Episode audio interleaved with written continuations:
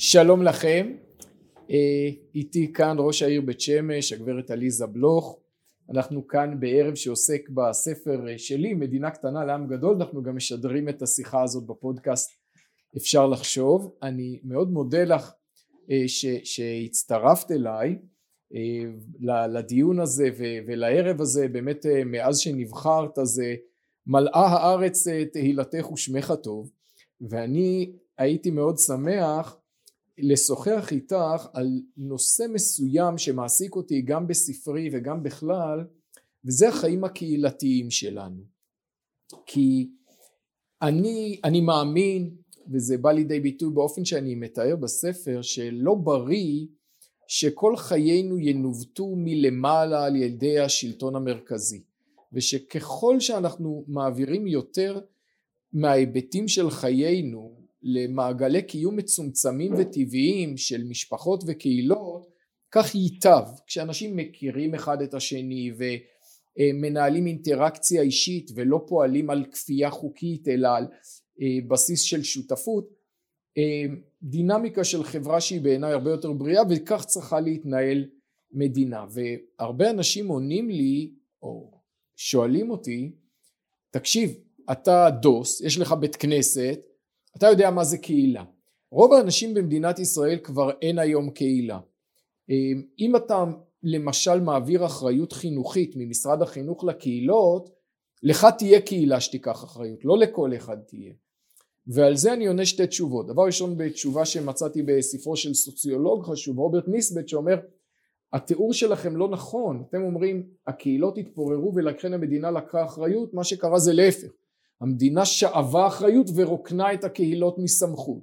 אם אתה תיתן לאנשים אחריות על הקהילות שלהם מבחינה חינוכית אתה תראה הרבה יותר ערנות ואחריות קהילתית. זו תשובה ראשונה. תשובה שנייה היא השלטון המקומי, כלומר גם אם היום אין את הקהילות הקלאסיות שאנחנו מכירים, השלטון המקומי שיש לנו הוא הדבר הכי קרוב לקהילה וככל שיותר סמכויות ואחריות יעברו מהשלטון המרכזי לשלטון המקומי אנחנו נראה יותר מעורבות של אנשים במרקם חיים טבעי שלהם כיוון שאת נמצאת בדיוק בצומת הזה אני אשמח לשמוע מה דעתך בשאלה הזאת. טוב אז קודם כל שיהיה פשעה טובה. תודה רבה. מכיוון שהדבר הכי קרוב ללידה שאתה יכול להרגיש זה כתיבה של ספר אז אה, כי כיוון שאשתי פה אני יכול להודות לא באמת דומה. לא, זה לא ממש דומה, אבל יש איזו חוויה של יצירה והתחלה ומשהו קורה, אז אה, אה, הערך, היתרון היחיד שיש לי עליך שאני מכירה גם וגם. אז, אה, אז קודם כל שיהיה בשעה טובה, ובאמת יש משהו מרגש ביכולת לקחת סוגיה שהיא רגישה ועדינה מאוד, למה קוראים קהילה ולמה קוראים הלכה, ולנסות לתרגם אותה למשהו שהוא קצת יותר רחב, סוגיה שמאוד מאוד מעסיקה אותי גם כאדם, גם כראש עיר, אה, מה המקום של ההלכה בחיים, ואני גם שואלת למה קוראים הלכה, שזה בעיניי סוגיה יותר מעניינת. אה, אני רוצה רגע להתייחס למה שאמרת, ואני רוצה לשפור כמה פרדיגמות בתוך מה שאמרת. אני לא יודעת מה זה המדינה לקחה או המדינה פירקה.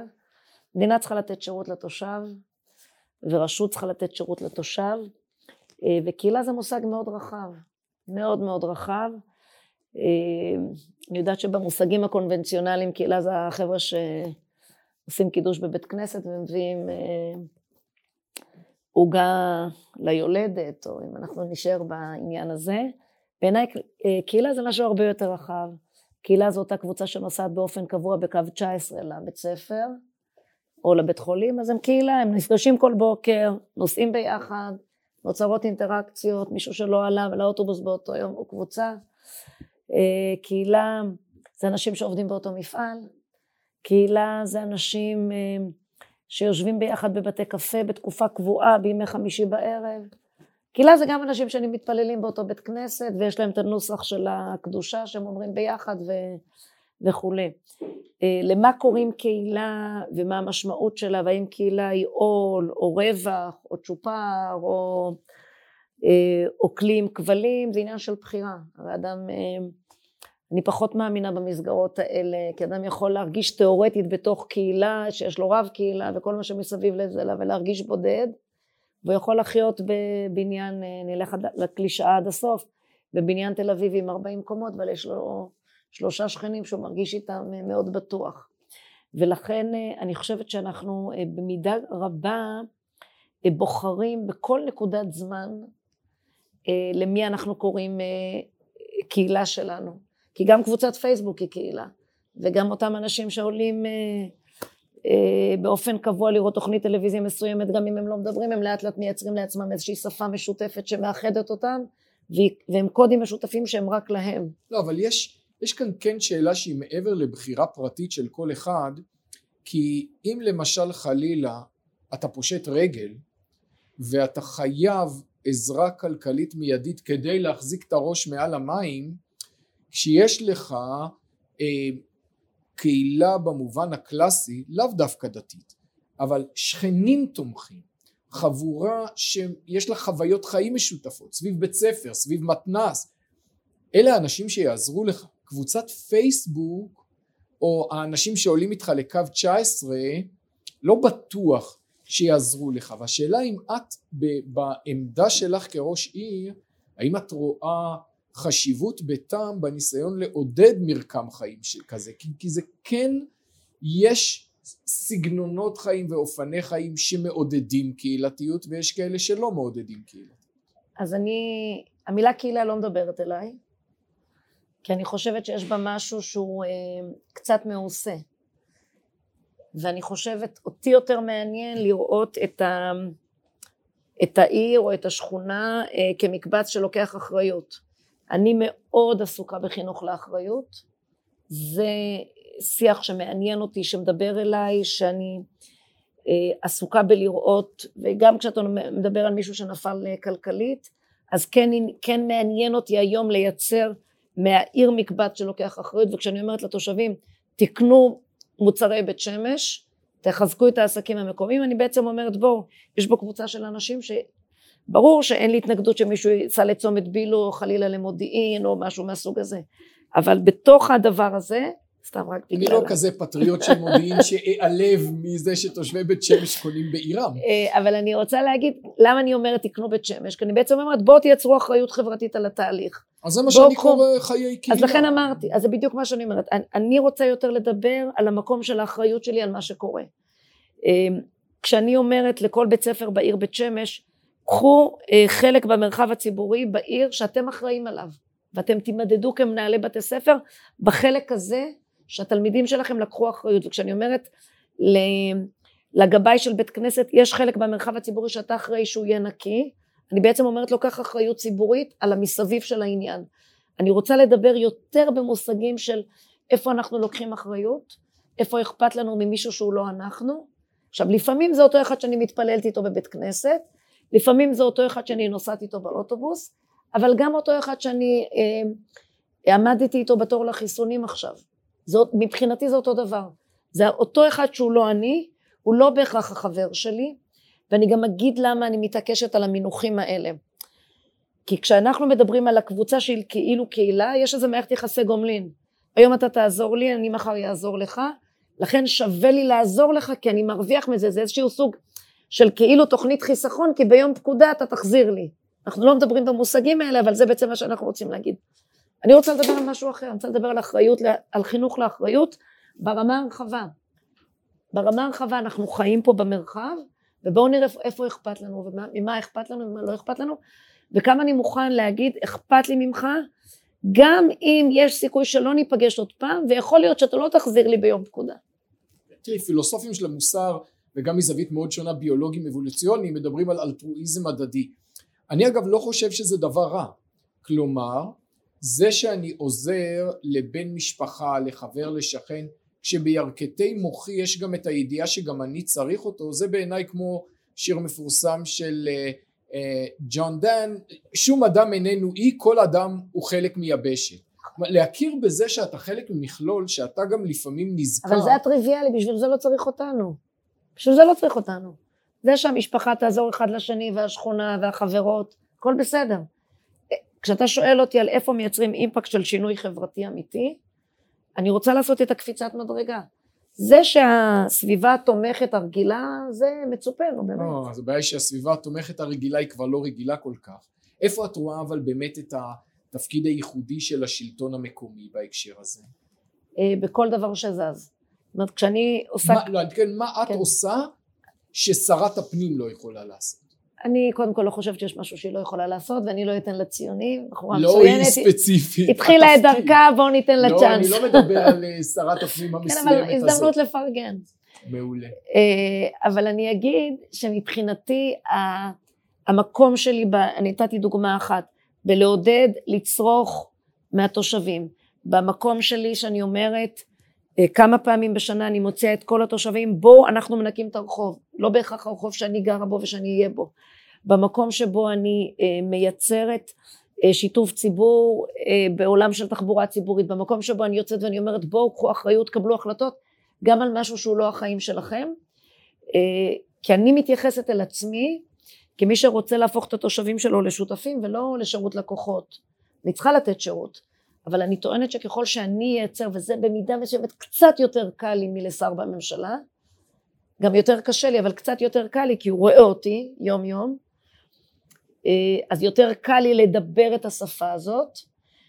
אה, אני חושבת שככל שאנחנו נייצר יותר שיח של שיתוף ציבור, של דיאלוג איתו, של לשמוע אותו, של להגיד לו בוא תשפיע, בוא תוביל, לי יותר קל, א' כי אני רואה אותו יום יום, וב' אני אתן דוגמה שהולכת לנהל אותי מחר כל היום, אנחנו מחר מכניסים אה, אה, זכיין חדש של תחבורה ציבורית, מחליפים 200 אוטובוסים חדשים בעיר, אירוע גדול. שר התחבורה יכול לתת הרשאה כספית ל-X אוטובוסים. לפעמים זה יהיה יותר, זה יהיה פחות, זה לא משנה. עכשיו במקרה שרת התחבורה. כשקו 19 לא מגיע לתושב זה בעיה שלי. התושב לא ילך להתלונן לשר, לשרה, כשחסר לו קו ליד הבית. למרות ש-X הקווים הם אישור כספי של מדינת ישראל. בסוף, כשהוא מרוצה מהקו או לא מרוצה, זה בעיה שלי ואני הכתובת עבורו ולכן אני זו שצריכה להתייחס אליו ולייצר את השיח מולו ולייצר את האווירה מולו ולנהל איתו את, ה, את הדיאלוג באיפה הוא לוקח אחריות על הסביבה. אני, עכשיו אני אתן לך עוד דוגמה. uh, הבחירה שלי לפגוש את כל הנהגים לפני שהם עולים מחר על הקווים החדשים ולעשות פגישה לכל הנהגים כי מבחינתי הם מייצרים, אני אדבר בשפה שאתה בחרת להגדיר את זה, הם מייצרים קהילה, אני אמרתי לנהגים אתמול, התושבים שלי הם קהל שבוי שלכם, הם עולים על הקו, הם עכשיו חצי שעה באוטובוס, 20 דקות, 40 דקות, הם עכשיו 20 דקות איתכם, אתם משפיעים על איך הם מרגישים, חושבים, במזגן, באיך הם עלו לאוטובוס, במוזיקה שהם שמעו, בהכל, במה הם ראו, במה הם חוו, יצרת שם קהילה בלי להרגיש בכלל. יש משהו שהיית רוצה לשנות במערכת היחסים בין השלטון המקומי לשלטון הריכוזי הממשלתי בישראל? אה, ודאי. מה? אה, יש משהו בזה שהאחריות יושבת אצלי כראש הרשות. אני צריכה לדאוג שלתושב שלי יהיה אוטובוס לנסוע ממקום למקום. אני צריכה לדאוג שבראשון לספטמבר ואו באלף אלול יהיה לילד כיתה, שולחן, כיסא ללמוד, זה תפקיד שלי, זאת אחריות שלי. אני מחויבת כלפי התושב, אז הסמכות להחליט כמה קווי אוטובוס יהיו לא יושבת אצלי. הסמכות לקבל החלטה כמה כיתות ייבנו גם לא יושבת אצלי. סמכות יושבת שם אבל האחריות היא שלי.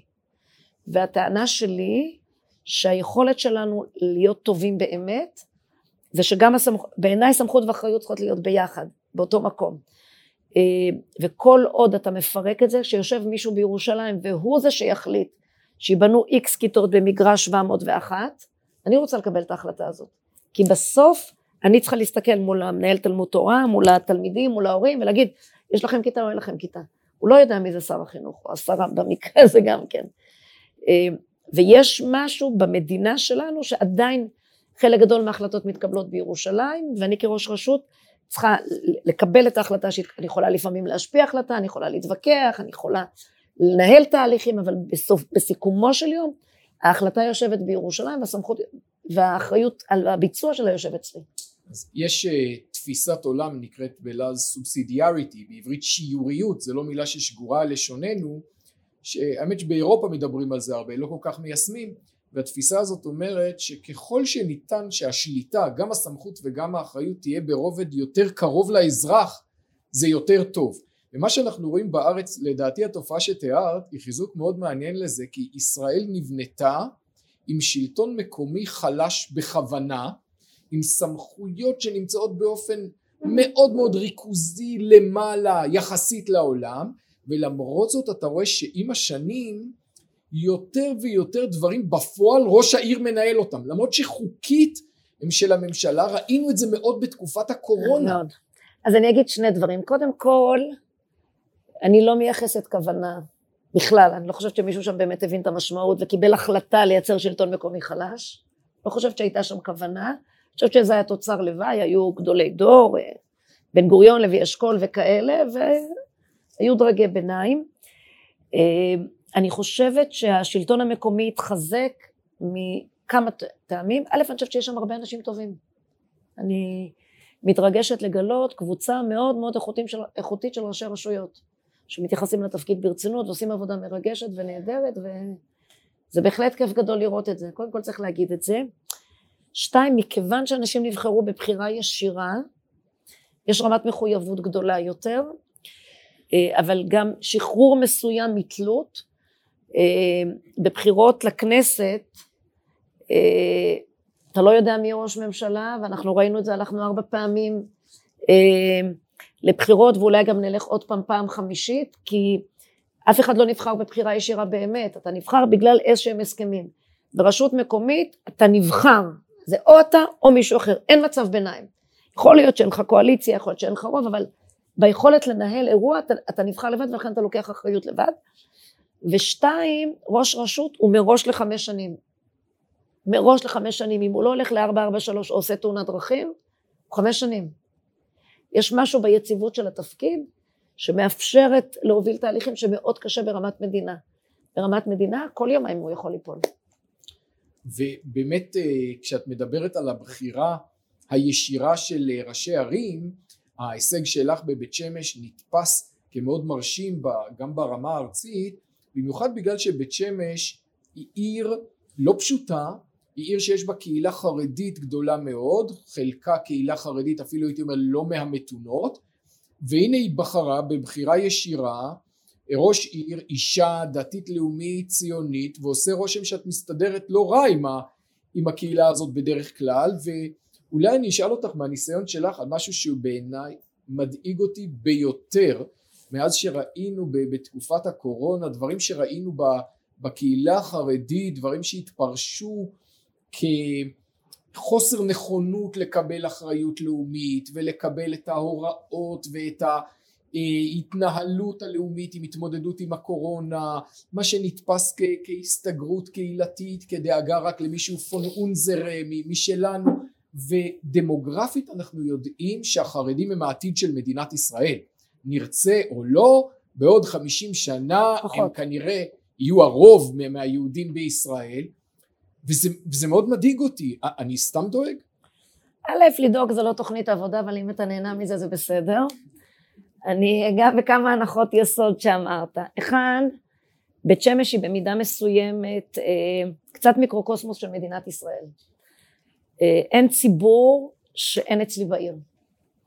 אה, דתיים, אה, לאומיים, חרד"לים, לייטים, דתל"שים, מסורתיים, ליטאים, חסידים, אין שם של חסידות, תחברו ארבע אותיות, יצרו שם, אין, אין אחד שאין אצלי, דתיים מודרניים, קנאים, על הרצף, ספרדים, ערבים, משת"פים, כאילו אני מחזיקה עיר שעולים חדשים מאתיופיה, מברית המועצות, ארה"ב, כאילו אה, ולכן זה מיקרוקוסמוס מעניין בהקשר של מה זה חברה ישראלית ומה זה מדינת ישראל. אה, אני חושבת שככה דיברת על הפליאה בבחירה בעליזה בלוך, אני חושבת שאולי זה ביטוי לשבירת פרדיגמות שמקובלות בהנחות עבודה. הרבה פעמים שואלים אותי איך זה לנהל עיר שיש בה חרדים וחרדים בחרו בך כאילו שבתל אביב הליברלית והפתוחה ובמודיעין הליברלית והפתוחה וברעננה זה טריוויאלי לבחור באישה. אפילו לא התמודדו שם. אז קודם כל, כפרדיגמה אפשר לשים את זה בצד.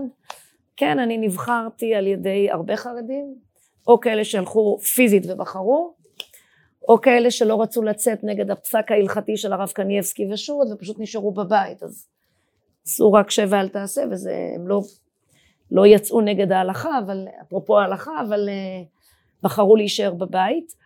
Uh, ובעצם חרדים שאמרו, אני רוצה גם לבחור ולא רק להצביע. Uh, והם עשו את זה במודע, עם עיניים פקוחות, חלק, זה מעניין דרך אגב, בעולם אמונת חכמים, בין אלה שהצהירו, והיה לי מטה חרדי מאוד מאוד גדול, אה, לחשוב ככה שבאמצע הרחוב גברים חרדים עם אה, זקן, חולצה לבנה וציציות אה, שרים באמצע הרחוב עליזה בלוך, יש משהו הזוי בסיטואציה. ואני חושבת שמבחינתי בחוויה העמוקה שלי, רובנו שבויים באיזה קונספט של מה אנחנו חושבים על העולם החרדי, הוא הרבה יותר פשוט ממה שנדמה לנו. יותר פשוט. הרבה יותר פשוט ממה שנדמה לנו. גם אה, להתייחס אל העולם החרדי כעולם חרדי, בעיניי זה מיושן, זה בערך כמו להתייחס על הדתיים הלאומיים. עכשיו אצלנו, בעולם הציונות הדתית, אנשי הר המור לא ידברו עם מרכז הרב וזר לא יבין, אפילו לא ידע מה ההבדל, זה אותו דבר. אז גם אנחנו מתייחסים כאילו אל העולם החרדי כאירוע. אז הוא לא פשוט, הוא מורכב. אבל הוא לא עולם חרדי. אני לא רואה אותו כעולם חרדי. אני חושבת שצריך להפסיק להתייחס על זה כגוש. אין גוש חרדי, אין חיה כזאת. אה, בחלק מהדברים הם יותר דומים לחילונים, הקבוצה הזאת וקבוצה כזאת. אה, יותר דומה אה, בחלק מהדברים לחרד"לים ובחלק... קיצור, זה הרבה יותר מעניין, הרבה יותר... הרבה יותר... בעיניי זה יותר פשוט, כי אני לא רואה אותם כגוש, אני רואה בני אדם. אני רואה בני אדם עם צרכים, עם רצונות, עם שנאות, עם קנאות, כמו כולם.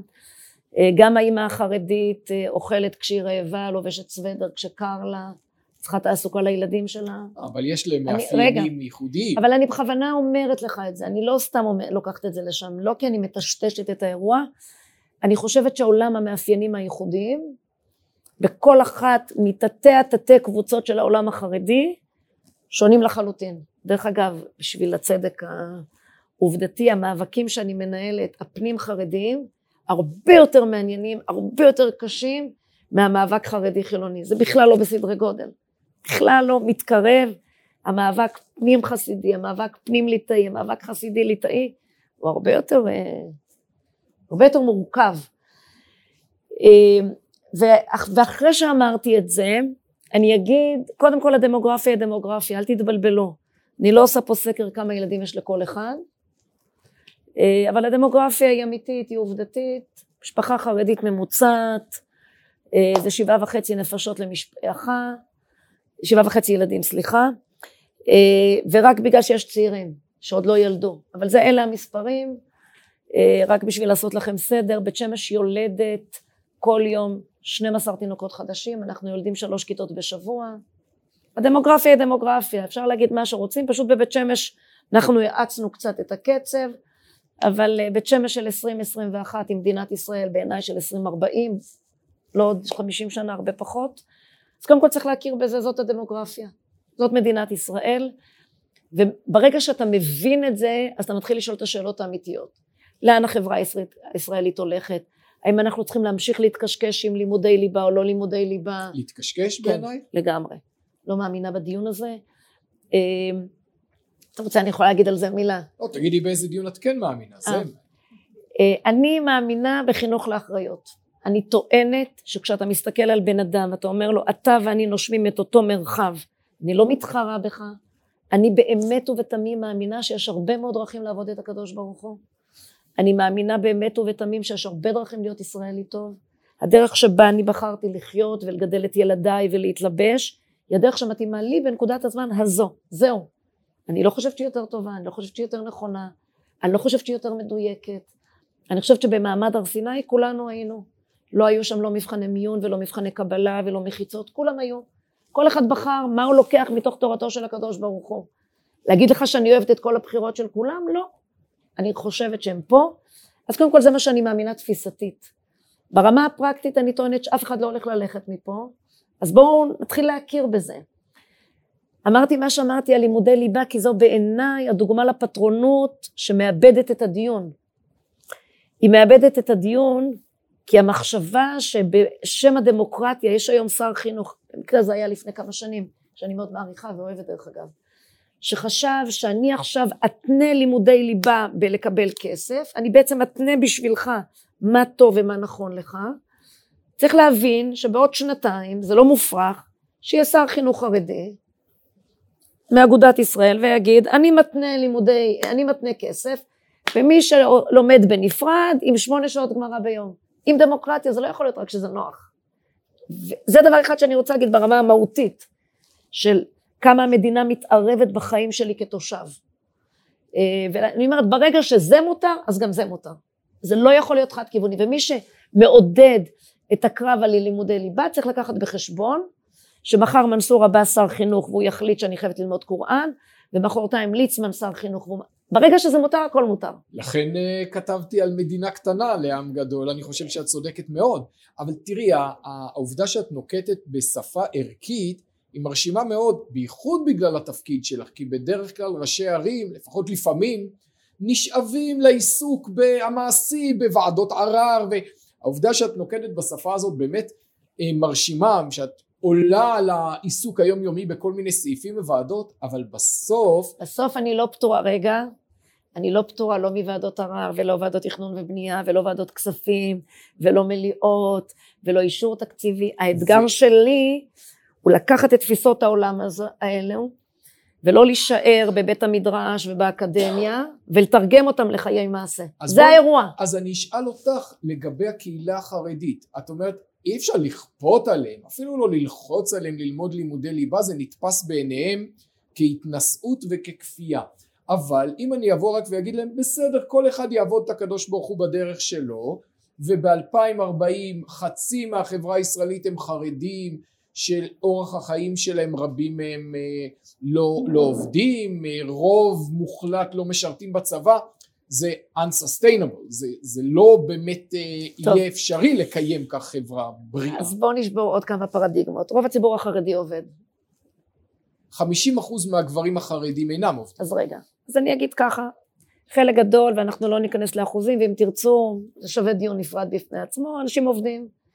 אנשים, בואו לא נתבלבל, מי שיש לו עשרה ילדים, שמונה ילדים, גם אם הוא קונה באושר עד, וגם אם לובשים יד שנייה, וגם אם נוסעים רק בתחבורה ציבורית ולא מחזיקים רכב ולא מחזיקים מנקה, כל זה עדיין צריך כסף. בסוף אוכלים, בסוף משלמים חשמל. אז המחשבה הזאת שאנשים לא עובדים, אין, אנשים חיים. רגע, שנייה לפני שנכפיש, אז בואו רגע. אנחנו בכל זאת ערב תשעה באב, אז אני נזהרת משנאת חינם. אז אני קודם כל רוצה להגיד את זה. אנשים אוכלים, חיים, נושמים, הרוב המוחלט עובד. ומי שחושב שחיי תורה חשובים לו, אני מכבדת את זה. להגיד לך שזו הדרך שבה אני בחרתי? תשובה לא. בסדר, אז אני שולחת ילד לאוניברסיטה. עכשיו אני אגיד מאוד בעדינות. נהיה דוברת המגזר לכמה דקות. אני מרשה לעצמי להגיד, אני דוקטור בהכשרתי, הבן שלי והכלה שלי לומדים באוניברסיטה, כל ילדיי יעשו חמש פיזיקה, חמש מתמטיקה, הכל בסדר.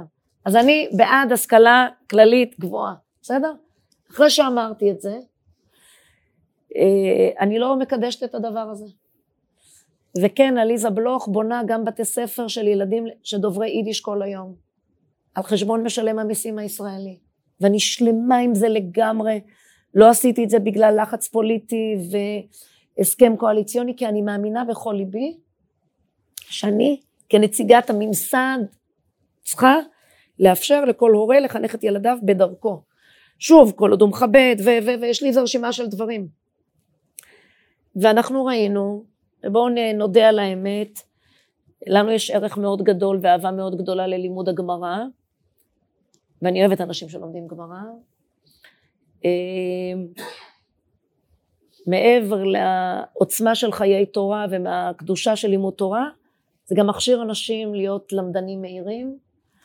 אה, אני יכולה להגיד שאני מנהלת אה, מועצה שרובה מוחלט גברי ורובה מוחלט גברים חרדים, אה, ובצניעות גדולה גדולה אני אגיד, שבעולם היכולת למידה ויכולת ניתוח, עכשיו אני במקרה מנהלת איזה מאבק פוליטי גדול שדורש פסקי דין, הם עוקפים את כל החבר'ה בהליכה. מה זה בהליכה? בידיים קשורות עם עיניים עצומות. עכשיו למה אני אומרת את זה? אני אומרת את זה כי ככל שאנחנו נהיה פחות פטרונים, אני גם לא רוצה שאף אחד יהיה פטרון עליי. אני באמת לא רוצה שמישהו יחליט בשבילי איך להתלבש ומה ללבוש ואיך לחגוג את חיי ואז שאף אחד לא יחליט בשבילי למה הבת שלי התגייסה ולמה הבן שלי לומד ככה אה, ולמה הבן שלי בזבז שנים בישיבה בזמן שהוא יכל לתרום לתוצר הלאומי. גם אני עשיתי דבר כזה. בן שלי למד איקס שנים בישיבה, עכשיו לומד איקס שנים באוניברסיטה. אם יכול לבוא מישהו להגיד, תקשיבי, באיקס שנים האלו, מדינת ישראל הייתה צריכה יותר. אני אומרת את זה, למרות שזה לא אורח החיים שאני בחרתי, אבל אני חושבת שאנחנו צריכים להבין שהכניסה האינטנסיבית הזאת לעמדת שיפוט לא מקדמת לא אותם ולא את האחרים, היא לא מייצרת שום שיח, היא גם לא מייצרת מוטיבציה והיא לא מייצרת הנאה. אני הקמתי לפני שלושה חודשים מנהלת תעסוקה. זה לא משהו, אפרופו שלטון מקומי ומרכזי, זה לא משהו שרשות מקומית עושה. רשות מקומית לא בונה מנהלת תעסוקה, זה תפקיד של המדינה להקים את שירות התעסוקה וכולי, והפלא ופלא, לא כפינו, לא שום דבר, אנחנו מפרסמים שיש דבר כזה, אנחנו מפרסמים שיש קורסים של הכשרה מקצועית, ופתאום בתוך מנועי בית שמש, חסידי תולדות אהרון, אין להם שום בעיה לשבת עם נשים ללמוד קורסים ברתחות, פשוט הם צריכים להביא אוכל הביתה. כן יידישקייט, כן, אה, זה לא מעניין. בסוף אנשים צריכים אוכל. ואני טוענת שהמציאות יותר חזקה מכולם. כל עוד לא דוחפים אנשים לפינה ומאלצים אותם במשטרת המחשבות וההתנהגויות מה לעשות, אני חושבת שאנחנו נייצר אנשים יותר טובים. זה יפה מאוד. ואני רק אשאל אותך לסיום, את אופטימית לגבי עתידה של החברה הישראלית? אני מאוד אופטימית, מה זאת אומרת? אני אגיד, אה, תראו, אני לא, לא יכולה להתחרות עם רבי עקיבא שראה את השועלים ומה הוא אמר. אה, אז אני רואה הרבה שועלים, אז לכן זה גם מרגש אותי ומשמח אותי, וזה גם גורם לי לצחוק, אז אני נתלית באילן גבוה, אבל אני בעיקר רואה הרבה נקודות אור. אה, אני הרבה יותר מאופטימית, אני חושבת שיש לנו עבודה ושיש לנו דרך, ושאנחנו צריכים להפסיק להיות צודקים כל היום, אלא להתחיל להיות בני אדם. אה, אני חושבת שיש פה הזדמנות אמיתית באמת. אני חושבת שהעובדה שקיבלנו, אה, תראה, התגשם החלום, שנים התפללו וקבץ פזורנו מארבע כנפות הארץ. הוא קיבץ אותנו, אז הוא קיבץ אותנו גם ממדינות שונות וגם מתפיסות עולם שונות. וסוף סוף כשהחלום מתגשם אנחנו שואלים את עצמנו, רגע, זו המדינה שהתפללנו עליה, זו המדינה שעליה אנחנו אומרים הלל ביום העצמאות? תשובה כן. היא מגוונת, היא מאתגרת, היא מעניינת. אני בחרתי לגור בבית שמש כי אני חושבת שזה בריא לגדל ילדים בסביבה כל כך הטרוגנית. זאת אומרת, אני לא מבינה אה, איך אפשר לחיות במקום שהוא הומוגני לגמרי. אני חושבת שזו הזדמנות אמיתית להבין אה, באמת לעומק, כשאומרים שחביב אדם שנברא בצלמו של הקדוש ברוך הוא, כן, כולם נבראו בצלמו. באמת נבראו בצלמו. לפעמים הם מסתירים את הצלם עם זקן וכובע. אבל זה בסוף אותו צלם. גם לא מסתירים. אני אוסיף על דברייך שמאז שאני זוכר את עצמי, תמיד כשאתה מסתכל על המצב במדינת ישראל, אתה רואה צללים ודכדוך, ואיכשהו אנחנו מתחזקים. אז בעזרת השם ככה זה יימשך. ראש העיר בית שמש, עליזה בלוך, תודה רבה לך שבאת. תודה גדולה. שיהיה בהצלחה. אוקיי.